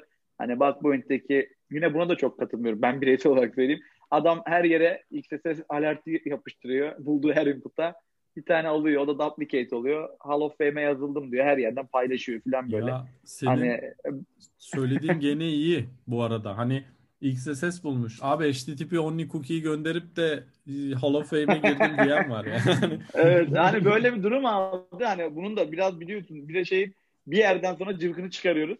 Hani bak point evet RC buluyorsun, SQL buluyorsun, e, değişik bir şey buluyorsun falan onun write-up'ını yazıyorsun. Evet Hall of Fame'e giriyorsun. Hani güzel bir CV için öneriyorduk biz de. Ama hani böyle bakınca LinkedIn'a Twitter artık biraz daha kötü duruma gidiyor. Emre'nin dediği gibi işte bir puan almış duplicate'den falan böyle en, en düşük low bulguyla onu paylaşıyorlar her yerde. Hani yurt dışında bunlar nasıl? Hall of Fame'ler mi değerli, sertifika mı değerli yoksa birkaçını bir arada mı istiyorlar? Türkiye ile benzer mi? Farkları neler? Bunlarla da ilgili bir yorum yapabilirsen abi süper olur. Emre ben anlamadım. Beyaz futbola döndü bu Ahmet. Soru sordu. Sorunun içinde bütün cevaplar var yani. Yok ya ben kendim Türkiye sektöründen bireysel cevapları verdim. Yurt dışı cevaplarını bekliyorum. ya işin şakası bir ara dediğin şey e, ya burada da sertifikaya bakıyorlar artık iş ilanlarında böyle bir sertifika istekleri var. Klasik işte offensive security zart sort. Şeyle çok karşılaşmıyorum. Yani gördüğüm şimdi e, bizim de hani aktif bir arayışımız var sonuçta. Ya bak bounty yapmış olması evet bir noktada şeyini karşılar yani. E, adamın yeteneğini ama dediğin gibi yani ben işte bazen CV'ler geliyor. İşte adam listelemiş oraya Oracle, Microsoft bilmem de bunların Hall of Fame'indeyim. Tamam da abi neyle girdin? Hani dediğin Aynen gibi öyle. yani HTTP Omni Cookie ile de giriyorsun o listeye. Remote Code Execution'la da giriyorsun. Windows Ready'yi bulun, bulunca da giriyorsun yani. Hani eğer verebileceğin hani kayıt kale değer bir şey varsa, detay varsa tabii o. Yoksa ama öyle bir adam bana işte yazmış orayı. Bütün teknoloji şirketlerini yazmış. Hepsinin Hall of Fame'indeyim. Tam da abi hani yalancı bir şey yapmıyorlar. Hani benim doğrulama imkanım yok yani. ben tek tek tek girip anasını satayım 15 tane teknoloji şirketinin Hall of Fame'inin listesinde senin adını mı doğrulayacağım ya da orada Aynen. tanıdık bulup onlara şey mi soracağım? Ya bu adam sizde listeye girmiş. Ne Nasıl buldu? bulgular buluyor falan. Hani biraz bir şey algısı da var böyle bir yanlış bir algı aslında. Adam oraya basıyor abi listeyi şişirmek için. Biraz CV şişirme hareketleri. Ya biraz da spesifik olursa aslında sonuçta ben de CV okuyan birisi olarak işte ilan açıyorsun abi 30 tane özgeçmiş geliyor anladın mı?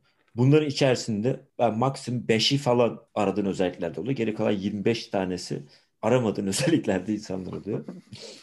Ve bu 5 tanesinde de böyle basmış Hall of Fame'leri falan. Abi ben de insanım. Benim de bir mesaim var yani. Benim tek işim. CV okuyup onların doğruluğunu şey yapmak, onaylamak falan değil yani. O yüzden ben böyle Hall of Fame'ler falan bak Bounty şu an HackerOne falan yapıyor galiba. İşte nickname'iyle giriyorsun adamın profiline hangi programlarda ne kadar kazanmış falan. Öyle bir şey sunabiliyorsun sunsun ama onun haricinde o tip böyle hani bulk bir şekilde dediğin gibi işte sertifika konusunda da adam Jeff versiyon 1'den versiyon 8'e kadar istemiş. ama arasında hiçbir fark yok zaten. ee, ya ben şeyi daha tercih ediyorum yani bir CV okuyan tarafı olarak işin. Write-up olur. işte blog post olur. CV'si varsa o da işe yarar oluyor sonuçta onun detaylarında. Görüyorsun abi impact'i 10 küsür olan Remote Code Execution zafiyeti bulmuş yani herhalde. Sallamıyordur yani. Sallayarak CV'yi alması zor bir olaydır herhalde. Ee, onun haricinde ama tabii CV şişirmenin de bir şeyi var yani. Tamam hani böyle minimalist CV de kimse göndersin demiyorum. O zaman da bu sefer kendi işini göstermemiş oluyorsun. Kendini e, ya kendi yeteneklerini göstermemiş olsun ama yetenek göstermenin yolu da çok öyle bir oraya böyle bir sertifika yığmak diye. Adam gitti semineri bile yazmış abi. Ne yapayım abi? İyi yani. Gitmişsin dinlemişsin. yani, yani usturuplu şişirin diyoruz değil mi abi? Ben böyle anladım. evet abi yani okuyana seninle alakalı teknik bir fikir versin.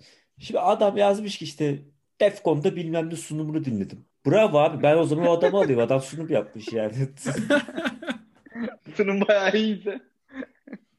Çünkü bana bir böyle bir insight bilgi vermiyor abi. sunum dinledin de anladın mı? Hani belki de anlamadım sunumu. Hani ben bunu nereden ölçebilirim? Ölçebileceğim bir şey yok. O sadece kalabalık yapmak için koyulan şeyler çoğu şeyler. CV'ye. Ya ben böyle düşünüyorum en azından. Yanlış düşünüyor olabilirim belki. Ama o, okuduğum zaman gerçekten yani hepsini böyle bir dikkatli bir şekilde okumaya çalışıyorum. Hatta assessment falan da gönderiyoruz. Öncesinde, sonrasında, arada pro- proses içerisinde. Yani benim CV'm o şekilde böyle bir kalabalık olsa ben üzülürdüm yani eğer o, o yüzden işe iş fırsatını kaçırmış olsam. Herhalde burada e, en anahtar nokta kişinin e, o özgeçmişini hazırladıktan sonra böyle ya arkadaşlarıyla ya da kendisi acayip objektif bir şekilde ya ben işveren olsam bu adamı alır mıydım? Hani açayım CV'yi okuyayım. Bu adamla ilgili ne kadar bilgi veriyor bakayım. İşte bu şeye falan hiç değinmiyorum bu niyet mektubu falan filan hikayeleri var ya. Oo tabii tabii. Mesela Türkiye'de çok istenen bir şey değildi niyet mektubu. Ya benim buraya gelene kadar da hala da yok da gerçi herhangi bir niyet mektubum yok yani hiç yazmadım. Bizim, bizim niyetimiz belli abi. Biz kötü niyetliyiz. Bu burada mesela öyle bir şey de e, yardımcı olabilir yani. Evet evet. Ya ben onun farkını gördüm abi. Ben yazdım niyet mektubu. Böyle tüm içtenliğimle kendimi anlatan. Böyle Ne diye resmi. başladın abi? Şey mi? Niyet ettim şirketinize başvurmaya. Niyet önemli demiş abi. Yani şöyle e, hani arada şey var hani diğer taraftan baktığın zaman orada bir cover letter alanı varsa ve sen onu doldurduğunda abilerin daha fazla dikkatini çekiyor diye düşünüyorum ben. Yoksa dediğin gibi Türkiye'de böyle niyet mektubu yok zaten. Açıp merhaba diyor başvuru yapmışsınız ama diye böyle arıyorlar zaten İK direkt. Ama diğer tarafta adam bir seni okuyup oradan bir özetini çıkartıyor yani. Ne yaptın? Nereden mezun oldun? Bir de resmi bir dille yazman gerekiyor ya onları. Ee, o yüzden fa- şeyi farklı. Böyle bamba bir şey gibi IELTS writing yazıyormuş gibi 8 sıfırlık. O yüzden onu bambaşka bir formatta hazırlıyorsun. Hani ben tavsiye ederim. Ee, olmayan varsa oturup bir gününü falan harcıyorsun. Kenarda dursun. Çünkü ben başvururken şirketin ismini değiştiriyorum. Tak diye atıyorum oraya. Zaten şey, pozisyon aynı, şey aynı. Çoğu zaman değişmediği için. Application Security Network yapıyor. Information yapıyorum. Kaydet yapıyorum. Farklı kaydet. PDF gönder. O yüzden hazır olması belki bir tık avantajlı olabilir. Ama düzgün yazmak önemli. Orada imla hatası varsa o çok resmi bir şey çünkü geçmiş olsun yani. Kesinlikle ve şöyle bir şey de var yani. Yani adı üstünde o yazdığın metnini aslında senin gerçekten niyetini yani sen neden bizim şirketimize başvurdun kardeşim hani İl Aynen misin, öyle. cin misin hani hani biz senin, seninle ilgili hiçbir fikrimiz yok. Elimizde sadece bir tane PDF var abi senin özgeçmişini anlatıyor. Hani sen niye bizle çalışmak istiyorsun? Biz seni niye işe almalıyız? Aynen. Sorusuna cevabın verildiği yer oluyor orası. Ya bir de CV'lerde şey görüyorum ben. Mesela Türkiye'den farklı olarak e, çoğunlukla fotoğraflı CV kullanmıyorlar ve bazen hatta bir kere denk geldim. Fotoğrafını silip atar mısına kadar denk geldi yani. Hani orada öyle bir değerlendirme kısmı var ki adam ya da kadın her neyse senin tipine bakarak eleme yapsın veya almasın diye abiler şey getirmiş. Hani fotoğrafla yüklediğin zaman diyor ki hocam bunun içine fotoğraf detek ettim. Sil öyle yükle falan gibi şeyler de oluyor. O yüzden eğer e, CV hazırlayacak arkadaşlar da varsa hani yurt dışı için bir tane fotoğrafsız hazırlamasını ben tavsiye ederim. Ne kadar doğrudur kısmını sen daha iyi bilirsin abi. Ha, katılıyorum. Benim, benim de CV'm fotoğrafsız da hep. O burada biraz daha o konularda şeyler böyle hani çok daha bir hassas bir coğrafya Avrupa. Hadi şey. Anlayamazsınız diyor. Ya yok hani şimdi Türkiye'ye baktığın zaman abi tamam mı? Türkiye'de hani böyle bir şeyine bak. İşte Karadenizlisi sarışın, Güneydoğulusu esmer, işte Egelisi daha böyle bir a**a benziyor falan. Ondan sonra İstanbullusu daha böyle bir hani, hani race olarak konuşuyor. Hani bizde çok öyle bir hani race şeyi yok Amerika'daki gibi. Amerika'da böyle bir işte işe başvuru formunu bir dolduruyorsun. Asyalı mısın? Kızılderili misin? White trash misin? Zenci misin? Şu musun? Bu musun? Ya, diyorsun ki lan niye soruyorsun ki abi bunları? Hani fark ediyor mu? Mesela o adamların coğrafyasında fark ediyor. Mesela burada da onun önüne geçmek için adam işte çünkü ırkçı birisi de olabilir anladın mı? Senin CV'ni şey yapan, ha, okuyan. Evet. Orada bakar abi mesela bizim Türkiye baktı mı tipi az çok şey yapar. Lan esmer, kara kaş, kara göz. ben bunu istemiyorum diyebilir. Yani bu tip şeyleri herhalde biraz önlemek için yapıyor olabilirler. Çok da uzmanı değilim. Ama bize de genelde öyle resimsiz CV'ler falan geliyor yani. Bir de şey var başvuru formunda böyle işte equal rights bla bla kısmı varsa zaten doldurman gereken şey var. İşte e, engi, disability miydi neydi öyle bir şey vardı. Engelli evet, veteran mısın? Ha, e, ve veteran şey, var. Bir de işte white mısın, işte İtalyan mısın, o musun, bu musun ha, kısmı vardı. Hispanik, Latino falan kökenin neresi Aha, falan. Aynen. Aynen. Onları dolduruyorsun. Bir de altına imzi, ismini yazıyorsun, tarih seçiyorsun falan. Bunlar aslında hani ilk defa başvuran kişi için o bu ne ya bir de TC'mi yazayım falan diyordur ama bu zaten standart bir şey yani. Hani başvurularda sürekli. Amerika 3. Dünya ülkesi ya. Burayı kesip başa alacağım. Yarın pod, podcast'in gir şeyi bu yani başlığı bu. Amerika üçüncü dünya ülkesi. A Haber Amerika uzmanı geldi konuşuyor. ya o çok çağ dışı bir uygulama bence yani. Adamın kökenini yazdırmak, cinsel yönelim falan soranlar var. İşte ya. hastalığı var mı? Ee, hani disabled kısmı anlayabiliyorum. Şirketlerin bu konuda böyle bir hükümetler tarafından zorlanan bir şey var. Ee, Kadrosu hani, falan. Bu insanlara da alan açmanız gerekiyor. Hani büyük ihtimal tarihte birileri birilerini e, engelli de işe almamıştır. Bunun sebebi odur yani. Onu anlayabiliyorum. Ya da işte veteran falan. Hani gazi falan diye. Ama diğerini çok anlamıyorum abi yani. Bir Özellikle de şey yazıyor. Bir Mesela Adamın ırkını, kökenini sorma. Latinik bilmem ne falan var. Parantez içinde ülkeler yazıyor falan. Allah'ım diyorum inşallah Türkiye yoktur falan deyip zaten ben hep White'ı seçiyorum ne olursa olsun da. Böyle ayrıca bir de ülke belirtiyorlar. Şuralardan gelenler bunları seçsin falan. Sen, sen white değilsin abi. Sen şey oluyorsun. o nasıl laf Onu da seçme. sen, sen şey e, Kafkas kategorisine giriyorsun abi. o ne ya? Bilmiyor muydun? Ben, ben onu çok araştırdım. Böyle işte Amerika'daki iş pozisyonlarına falan başvururken. Ulan biz white miyiz? Ulan esperim ama Latino'ya da benziyorum lan şimdi. Latino her sabahdan bizi Meks Meksikalı falan zannedecek. Alakamız yok falan böyle. Aynen. Abi işte ayırıyorlar onu. Asyalı. Büyük ihtimal gözlere bakıyor. Aa, white.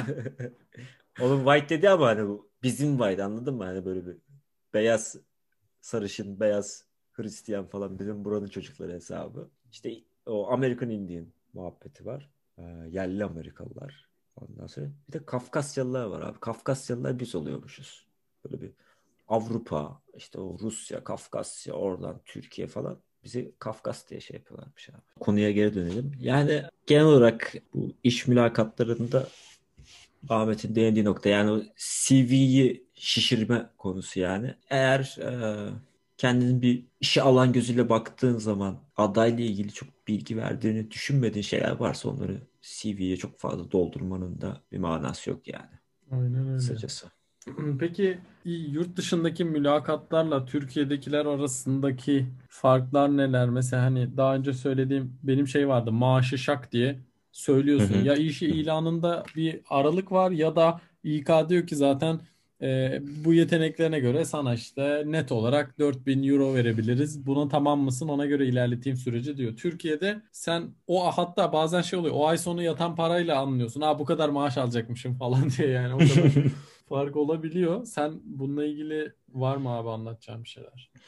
Güzel bir nokta aslında. Burada şöyle bir temiz bir noktası var insanlar yani şirketler bir pozisyon açmadan önce kendi bütçelerini biliyor ona göre pozisyon çıkıyor. Onun sebebi aslında adamın sana baştan rakamı söyleyebilmesinin sebebi adam bütçesini biliyor. Adam diyor ki benim bütçem yani ekstra işte bir tane daha ekibe kelle eklemek için benim 90 bin avro bütçem var diyor.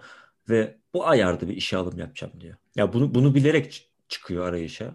Türkiye'de bu, bu konular e, elbet böyle hani büyük corporate'larda biraz daha oturmaya, oturmaya başlamıştır. Ama bu yani bir noktada İK'cının da elini güçlendiren bir şey. Kardeşim benim bütçem bu. Hani atıyorum Türkiye'de ben sana yıllık işte 150 bin TL verebilirim. Benim bütçem bu. Buna göre çarp böl maaş şuna gelir. Hani ve biz bu ayarda birini arıyoruz. Hani sen bu işi hak ediyor olabilirsin. 30 bin lira da istiyor olabilirsin ayda. Ama benim bütçem yok diyor. Hani bu, burada o biraz daha net yani ve bunu paylaşmaktan çekinmiyorlar. Bu sonuçta hani blöf gibi bir şey değil anladın mı? Adamın bütçesi ya vardır ya yoktur. Ya biraz üstüne çıkabiliyordur ya da çıkamıyordur abi yani bu çok net bir konu. Hani biz bazen yani işe başvuru olarak yani biz bizde de şey var hani böyle duygusallaşıp şey yapabiliyoruz. Ya bunlar da olabildiğince fiyatı kırmaya çalışıyor. abi ben şimdi yani işin bu tarafında olarak şeyde kendimden biliyorum yani. Bütçem belli abi. Üst, üstü işte ne yapayım cebimden mi vereyim ya sana? Aynen. İstiyorsan üstünü gofretle mi tamamlıyor? Tadelle mi göndererek sana? Yani.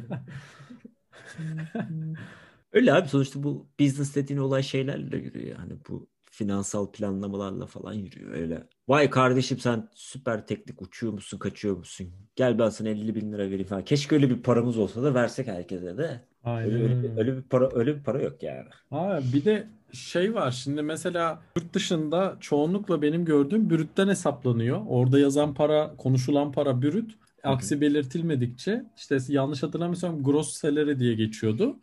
Ee, senin hesaplama yapman falan gerekiyor. Bir oraya dikkat etmek lazım. Hani işte o aylık 5000'e anlaştım diyorsun ama senin eline 5000 geçmiyor yani. Onun vergisiydi, cart curt falan derken düşüyor. Bir ona dikkat etmekte fayda var konuşurken. Ee, bir de benim gördüğüm mesela Türkiye'deki maaş aralığıyla yurt dışındaki aralık arasında dağlar var. Şöyle mesela bir pozisyon için onlarda işte tecrübeli 10 sene atıyorum tecrübeli kişiye 6500 euro veriyorlarsa işte 5 sene tecrübeliye 4500-5000 veriyorlar falan. Yani böyle arada uçurum yok. Türkiye'de e, biri 10 bin lira alıyorsa biri 40 bin lira alabiliyor. Yani inanılmaz şeyler değişebiliyor.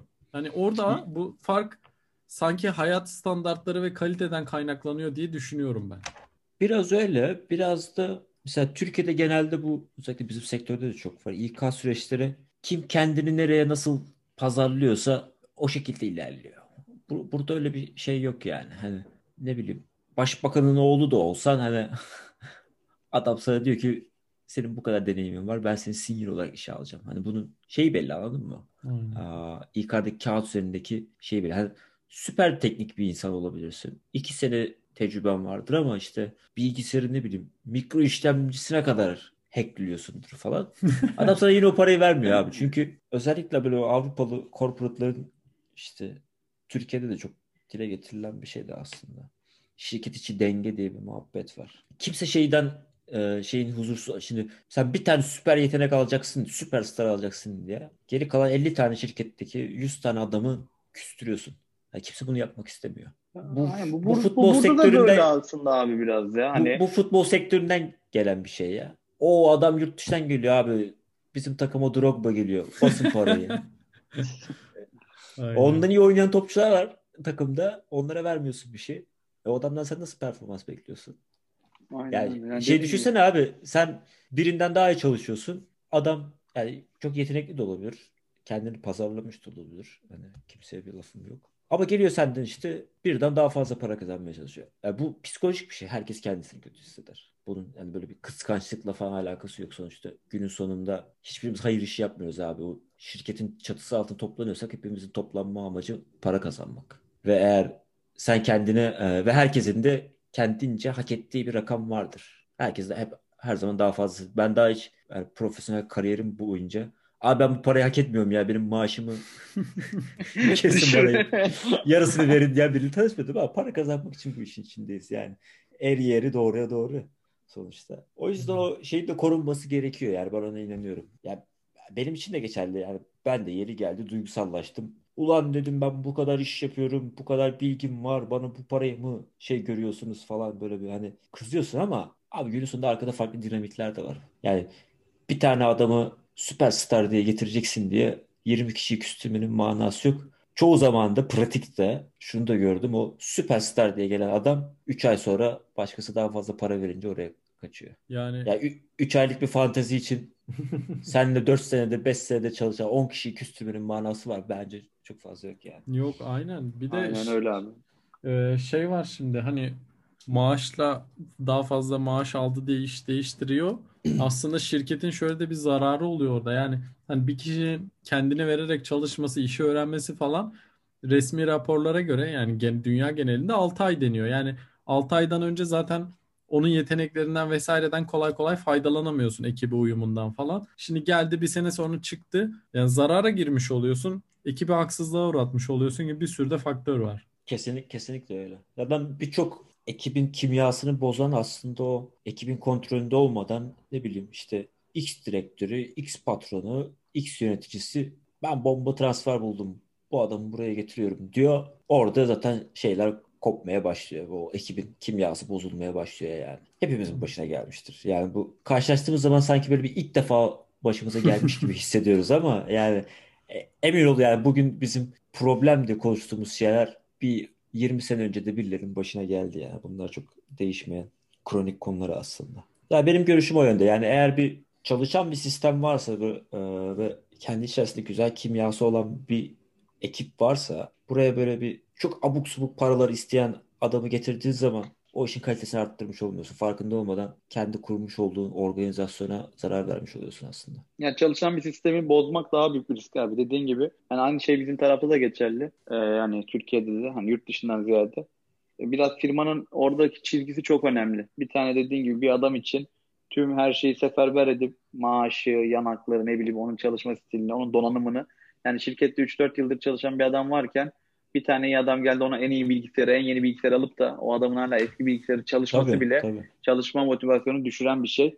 E, bunu onun için hani bizim e, yani ekipteki sistem de aynı mesela. Kıdeme göre daha yeni bilgisayar geldiyse kıdeme göre şirkette en eski olan adama veriliyor. Ki o adam küsmesin doğal olarak. En basit yani bunlardan. En yenileri hep Ahmet alıyor. Ya bir de bu, bu var abi. Es, eskimenin avantajı. Bu, Herkes bu, kıde- bu kıdemli adamlar çok kaprisli oluyor ya. Küserim ben falan. giderim abi. Oyun boyunuz kardeşim ya. yok abi bizim yok. Yok ama o konu özellikle danışmanlıkta çok daha farklı parametre var işin içinde. Şimdi Evet. adamı aldım bir danışmanlık tamamen o ekip ruhu Aynen. kıvır böyle o kimyanın tutması hani sebebini çok uzmanı değilim ama böyle bir orada bir kimya denen bir şey var böyle işte mesela ben hani bizim çalışma dönemimizden biliyorum müthiş bir kimyamız vardı. Bizim bizim ekibin o dönem başarılı olmasının sebebi oydu. Yoksa atıyorum hep, hepimiz böyle teknik olarak üst seviyelerde miydik? Değildik abi. Hepimiz hala bir şeyler öğreniyorduk. Birçok konuda işi işte tabii öğreniyorduk ki. vesaire. Yeri geliyordu. Ama o bizi ileriye iten o şeyden de dayanışma. Yani bu şeyde de aynıdır. Yani mesela hep futbolda örnek veriyorum bugün de. Sonra diyor ki Beyaz TV'ye döndüm. Beyaz Ya hocam diyor evet. hacker'ı mı çağırdık diyor. Rasim Ozan'ı mı getirdik? Yok ama abi şimdi bakıyorsun Messi denen adam Barcelona'da çatı çatır oynuyor. Takım oynatıyor. Arjantin'e bakıyorsun bir tane başarısı yok.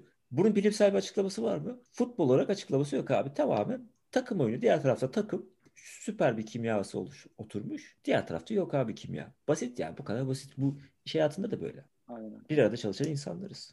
Evet Ya abi. hatta bunu pandemi bence çok kötü etkiliyor. Yani bu sene biz mesela yeni alımlar falan yaptık.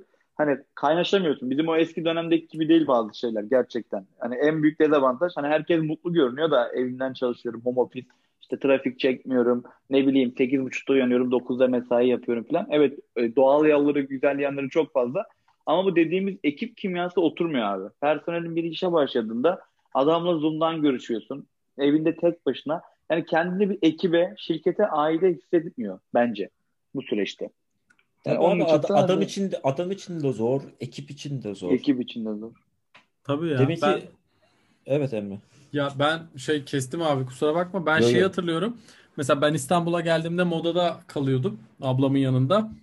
O zamanlar bütün ekip geliyordu modaya. Hadi buluşalım buluşalım deyip mesela oturuyorduk. Yani bir iki üç ay her gün geldiğinizi hatırlıyorum ben. Sadece hani ben alışayım birlikte gezelim tozalım hem bir şeyler yer içeriz hem ortamı görürüz falan diye.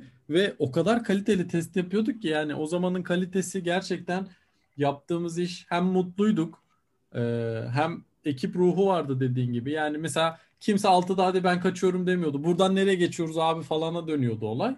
O yüzden o ekip ruhunu yakalamak aslında tamamen başarıyı arttıran en önemli faktörlerden bir tanesi bence de. Kesinlikle kesinlikle öyle. Bunu bunu kapitalistler duymasın ama abi. Sö- sömürmeye başladı. Mutlu, mutlusunuz bu sene zam yok diye. madem madem güzel atıp tutuyorsunuz arkadaşlık ortamı falan yok ulan zam. Çalışın aynı ortamda. Aileyiz aileyiz biz de. Aileyiz. O Hepimiz en büyük yalan ya. Abi iş hayatında da o var. Gerçekten arkadaşlık kimya olsa bile iş hayatında profesyonel olmak lazım. Hepimiz aileyiz, kardeşiz. Bir yerden sonra sıkıntıya doğuruyor. Kesinlikle öyle abi. İşte ya benim için de aynısı geçerli. Yaşım biraz daha gençken daha böyle bir duygusal görüyordum. Yani, Ulan insan ailesine böyle bir şey yapar mı falan gibisinden. Yani. Çıkarma. ama, Yani- ama konu o değil. Olgunlaştıkça farkına varıyorsun yani. Ya, Biz Canberk abiyle aile olduğumuz günü hatırlıyorum ben. Ş- e, bir gün işe başladım. abi şey gibi romantik bir gece geçirmişiz gibi oldu aile ben, olduğumuz. ben, ben çıkayım. Şöyle bak şimdi anlatayım. İşe başladığım ilk gün tamam mı? İşte benim şey böyle Canberk abi beni odasına çağırmıştı falan. İçeri girdiğimde sütyen giymiyordu. Hayda. Hala giymiyorsun değil mi? Bazı şeyler hiç değişmez Emre'ciğim. Ee, İşe başladım ilk gün. İşte laptop gelmiş şirkette ama biz başka bir yerde bir otelde toplantıdayız ekiple birlikte. O zaman daha ekip ya ben ekibi zaten tanıyordum. Bir kişiyi iki kişiyi tanımıyordum falan. Ee, öğlen de benim bilgisayar gelmiş şirkete gidip alacağım. Tabii uzak. Canberk abi dedi ki oğlum araba var. Arabayla git dedi. Tabii yağmurlu falan filan. Tamam abi dedim. Ne yağmur oğlum kar yağıyordu. Ya bayağı soğuktu yani. Kar, yağmur falan. Neyse ben laptopu gittim aldım geldim. Arabayı da aynı yerine koydum. Sonra toplantıya girdik falan filan. Ben laptopu kurdum falan. Vedalaştık kaçtım ben. Bir yarım saat sonra Canberk abi arıyor. Seni işe aldığım güne lanet olsun. Seni... Orada akraba aldık zaten yani. İnanılmazdı. Ay, Sebebi elim- abi Emre arabamın aküsünü bitirmiş. Aynen, farları açık unutup. Bir de diyor ya abi otomatik değil miydi bunlar? abi ne sen. Her, bir de herkes gitmiş tek başımayım. Herkesi uğurladı falan. Sonra araba Evet, var ya falan filan diye abi. Abi herkes taksiye bindi ben giderim beyler önce siz binin. Araba Madem aküyü aldık kaputu kapat bari. Abi arabadan dikmiş ben nereden bileyim ya. Kardeşim canı sağ olsun ya. Vallahi orada bir akraba aldık işte ondan beri. Orada orada bir yakınlaştık seninle. Evet. Tabii tabii sen söylemediğini bırakmadın zaten. Hani ay elim kayaydı da imzalamayaydık şeyi de falan. Bu hep böyle gitti yalnız iki sene boyunca. Evet abi Emre'nin yüzünden başıma gel gelmeyen kalmadı. Fail Army'ydi ya bizim ekip. Çok çok eğlenceliydi. Öyle Yani- abi ve danışmanlıkta bir parametresi daha var. Bir de aldığın adam hani ekibe uyması zaten çok önemli. Bir de müşteriye de uyması önemli. Evet. Sonuçta danışmanlığın büyük bir kısmı da o müşteri yönetiminden geçiyor. Tabii tabii abi teknik bence danışmakla %50 zaten gerçekten. Hani ağzında kuş da tutsan müşteriyle anlaşamıyorsan o iletişimi kuramıyorsan yaptığın işin bir değeri kalmıyor. Ya da işte doğru düzgün bunu raporlayamıyorsan karşıya anlatamıyorsan bir şekilde bir şey ifade etmiyor müşteri tarafından. Kesin, Evet. Kesinlikle öyle abi. Yani şeyin bile bir belli bir şimdi bir matematiği bir bilim tarafı var yani bu e, zafiyet raporlamanın. Çünkü güvenlik zafiyeti kendi kendine oluşmuyor abi. Birinin hatasının sonucunda oluşuyor. Ve sen birine sen burada yanlış yapmışsın, hata yapmışsın demeye çalışıyorsun. Ve bunu demenin milyonlarca yolu var. Ve bunların çoğu o adamın kalbini kırmaktan geçiyor ya da kalbini kırmadan hani yapıcı bir şekilde anlatmaktan geçiyor anladın mı? Aynen öyle. Var abi adam hani süper yetenekli ama o sosyal yetenekleri zayıf. Ya bodozlama giriyor anladın mı? Ve insan da kendini kötü hissediyor rapor okurken. Ya bu çok şey bir yani sadece yetenekle de bitmiyor yani biraz. Aynen. Sosyal yetenek de gerektiriyor. Aynen öyle ya. Bu ekip olma ve çıkan işin kalitesiyle ilgili bir hazır aklıma gelmişken bir şey anlatayım. Bir BDDK testi yapıyoruz. Bir ekstradan işte bir tek Barkın abi var şu an aramızda olmayan. Dördümüz şeyin sis- kamera sistemlerini bulmuştuk ondan sonra. Hani ne yapalım ne yapalım bir şeyler yapmaya çalışıyoruz olmuyor falan derken en sonunda öyle bir motivasyon bulduk ki güvenlik kameralarından script yazmıştık. Kendimiz dışarı çıkıp sigara içerken bizi çekmişti. Ve Rapora koymak için. rapora koymuştuk falan. Yani böyle hani bu o ekip olmasa mesela o zafiyet hani daha ilerlemezsin anladın mı? Uğraşmazsın abi kamera var yaz geç yani ya da burada bir şey yok dersin. Ama oradaki motivasyon kaynağımız kanka var ya şimdi bir de script yazarsın sen gider dışarıda çekiliriz falana döndü olay yani. Şey ya bir de beni tek çeksene falan diyor. Adamı CC kamerayı selfie için kullanıyorlar. Yani ıı, benim aklıma gelen başka bir şey yok. Varsa ekleyeceğiniz. Allah benim sorular da bitti ya.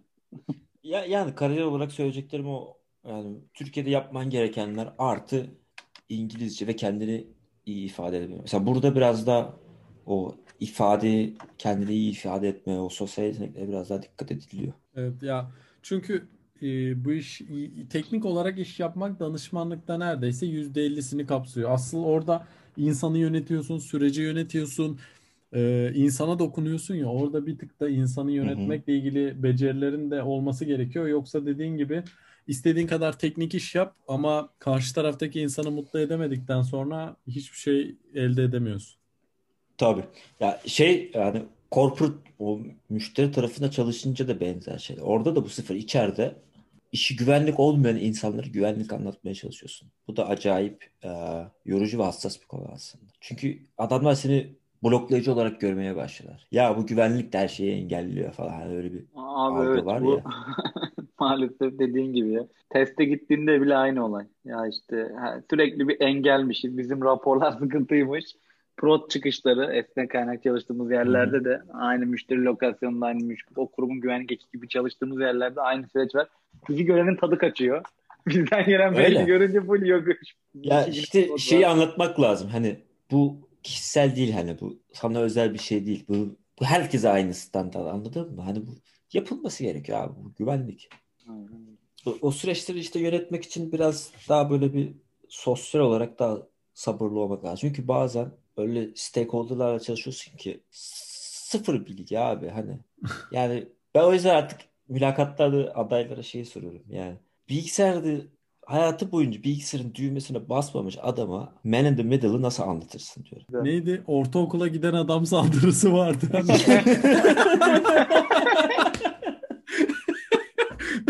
Bu o değil mi yani?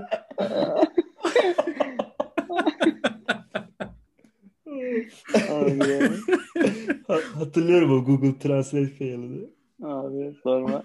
Saldırı sonucunda diyor ortaokula giden adamlara rezil olduk. Yani. Ay, O translate çevirse değildir. Translate daha iyi çeviriyor. Ona kendi ekleme yapmış 12 Evet abi. Sa- sanatçı kendi şeyini katmış yani. Katıldı. Sanatçı yıktı bizi ya. Ve şey de eklemek istiyorum abi. İnsanlar hep şey düşünüyor işte. Ya Avrupa'daki ben Avrupa'ya nasıl başvurayım? Daha o seviyede falan değil. Mesela benim Türkiye'de tanıdığım çok arkadaşım da var. Gerçekten burada iş yapabilecek teknik kab- kabiliyeti, o kapasitesi var ama kendine güveni biraz az oluyor. O konuda da hep bir şey söylüyorum. Yani özellikle siber güvenlik alanında Avrupa öyle çok da uçmuş kaçmış Türkiye'deki pazarın önünde bir yerde değil. Amerika öyle. Çünkü Amerika'daki pazar daha rekabetçi. İşte o inovasyonun genelde ağırlıklı olarak çıktığı yer orası. Ama Avrupa öyle değil abi. Avrupa biraz daha Türkiye gibi güvenlik teknolojinin tüketicisi. Yani üretici, üretimi de var ama ağırlıklı olarak tüketim yapan bir pazar. Ve burada bence Türkiye'deki yani benim geçmişte çalıştığım hem müşteri olarak hem ekip arkadaşı olarak herkesin çok e, başarılı bir şekilde iyi bir kariyer yapacağını, yapabileceğine inanıyorum ben burada. O yüzden yani böyle bir hayali olan insanlar varsa onları tek önerim kendilerine e, güvenleri, o özgüvenleri çok yüksek olsun. Çünkü biz orada yani memlekette daha iyilerini yapıyoruz burada e, yapılan işlerin. Gerçekten öyle yani. Abi bir soru daha sorayım o zaman. Bitirmeden önce. Tabii. Ee, tekniğini hep konuştuk böyle hani. Evet teknik olarak sen zaten teknik olarak yıllardır çok iyi biriydin. Ama buradan İstanbul'dan yani böyle bir ekip arkadaşların kendi çevren de çok fazla. Sen çok hareketli biriydin yani sosyaldin zaten. Ee, bırakıp da Amsterdam'a gittiğinde yani Avrupa'daki bireysel olarak yaşadığın sosyal sıkıntılar oldu mu? Ya da ilk başta bocalama oldu mu? Ya da ilk başlarda gelmeseydin buraya dedin mi? Yani bunlar nasıl bir süreçti? Tekniğin dışında sosyal olarak. Aa, sosyal günlük yaşam olarak İsa Hepsini abi çok... anlatma da.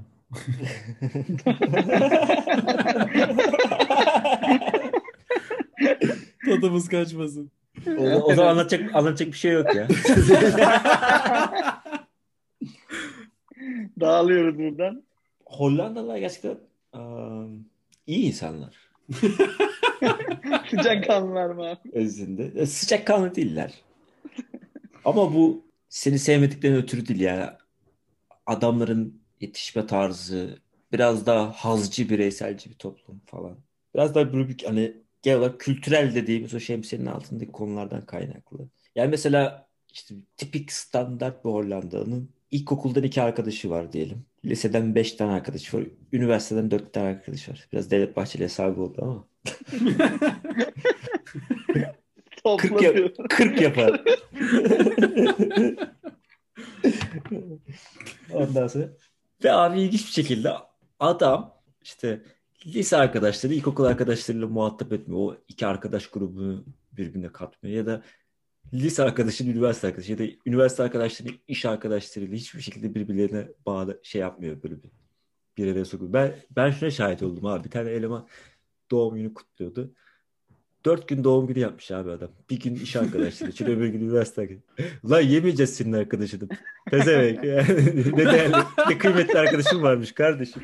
Ama ona, ona inanıyorlar yani. Geri kalan zamanda da bireyselciler kendi kişisel hazları için. Yani burada şeyi duyamazsın. Adam ya ben bugün şarap içmek istiyorum diyor. Sen diyorsun ki hadi gel içelim. Ha yok ben kendi başıma içeceğim falan.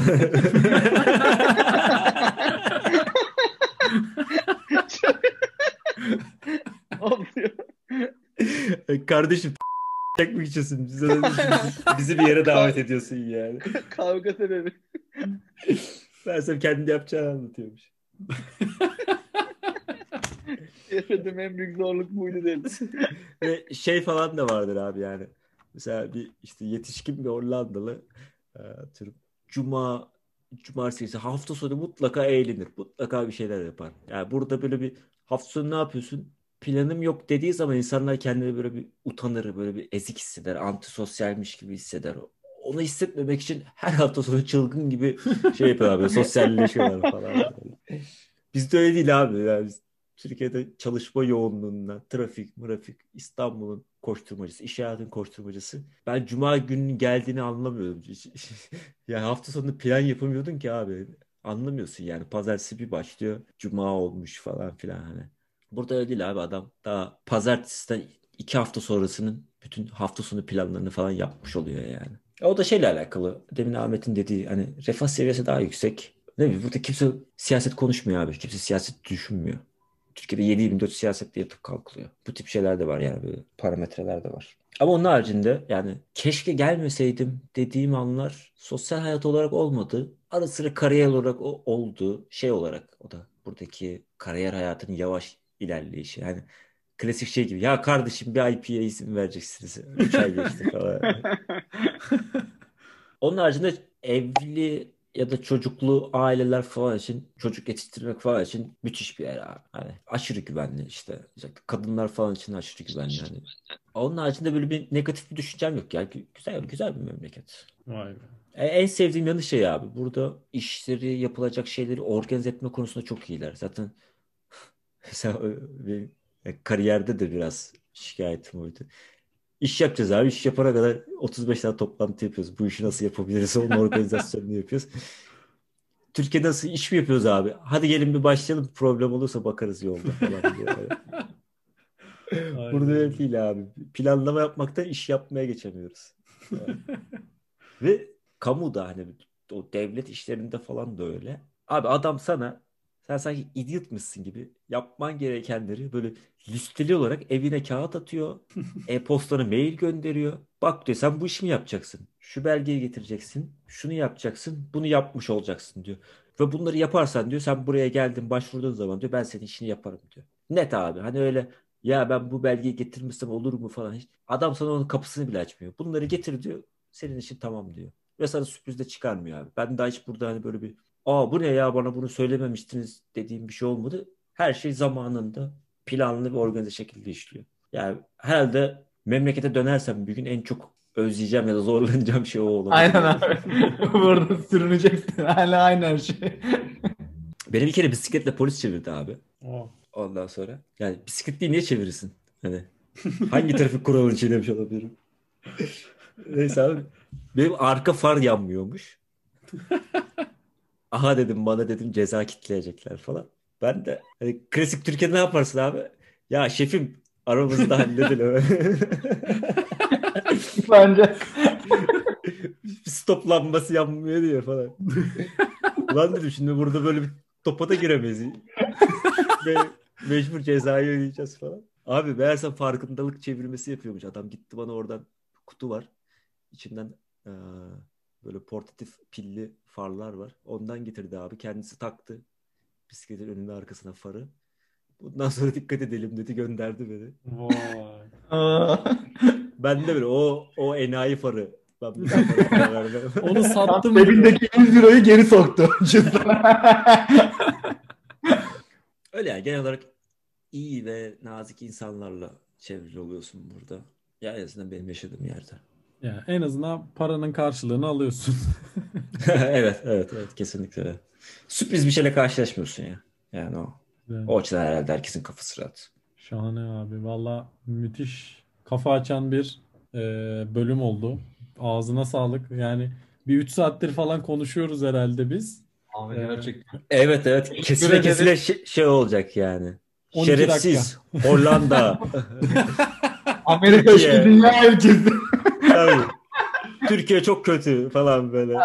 Tabii tabii. Çıkacak? Ben de merakla bekliyorum abi. Man- Emre'nin güvenliklerine bırakıyoruz. manipülasyonlarda on numarayız. O yüzden e, kendine yeni bir iş ara abi. Bu iş bitti.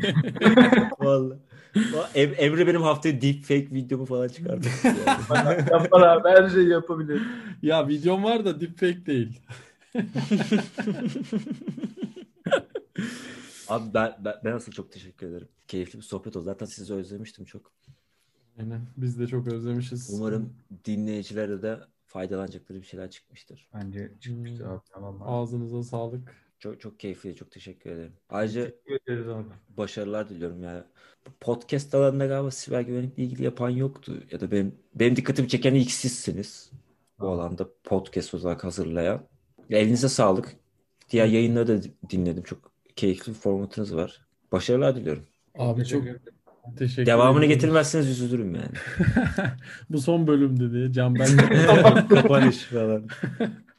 Ya ki- diğeri kesmeyi unutursak zaten son bölüm olur da. Son bölüm olabilir abi. evet, evet. Bitirdik kapatıyoruz. falan. Aynen. Ya hatta satış. şey yani komple YouTube'u bile engellettirebiliriz şu anda. O yüzden abi aa, çok teşekkür ederiz. Dinleyen arkadaşlar için de herkes için güvenliğin bir bölümünün daha sonuna geldik. Herkese dinlediği için teşekkür ediyoruz. Hoşçakalın diyelim. Bu bizim podcast ücreti nereden yatıyor? Bit, Bitcoin diye anlaşmıştık. Hayda. Abi,